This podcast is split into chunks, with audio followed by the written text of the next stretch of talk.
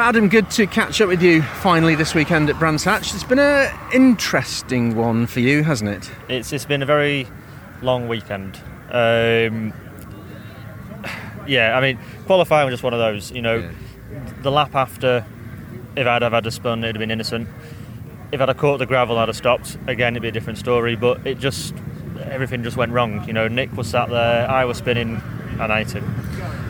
And that just set the tone really for the first for the first race. You know, starting at the back and completely caught up um, in an accident that had nothing to do with.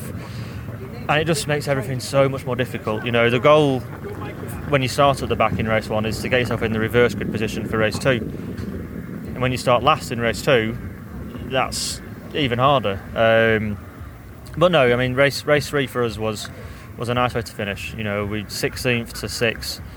We had relatively good pace. Um, yeah, but then all I can think about now is what would have happened if we had races one and two.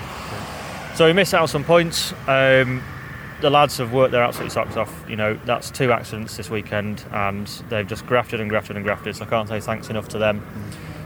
So, not a bad way to finish. When you have a weekend like that, to finish as you did, um, with some good points in the bag and a good solid drive, that sort of resets the the sense a bit, doesn't it? Hundred percent. You know, it's yeah. After after quality and after race one, you're just sort of thinking, God, what else? What have I got to do? You know, I'm trying, I'm trying, but when you finish a weekend after, like I said, just after race three, all right, we're on the softs. But to be fair, most people are on the softs around me, and we had the pace on them, and we could we could battle, and we moved up ten places. You know, that's that's not bad going up there. So it's lifting my spirits, lifting my confidence, uh, so ready to get to uh, Snetterton. That's good to hear. So, looking forward to Snetterton. I am, yeah. We had a bit of test day there. Unfortunately, it's a bit mixed weather conditions. But I think we've got a good car. Uh, you know, I'm, I'm taking on board everything, the setup changes that Colin and Jake are doing. Um, you know, we've, we've slightly adapted how we had the car set up last year to this year. So I'm still learning a little bit on that. But um, yeah, it's coming. It's coming. So looking forward to it.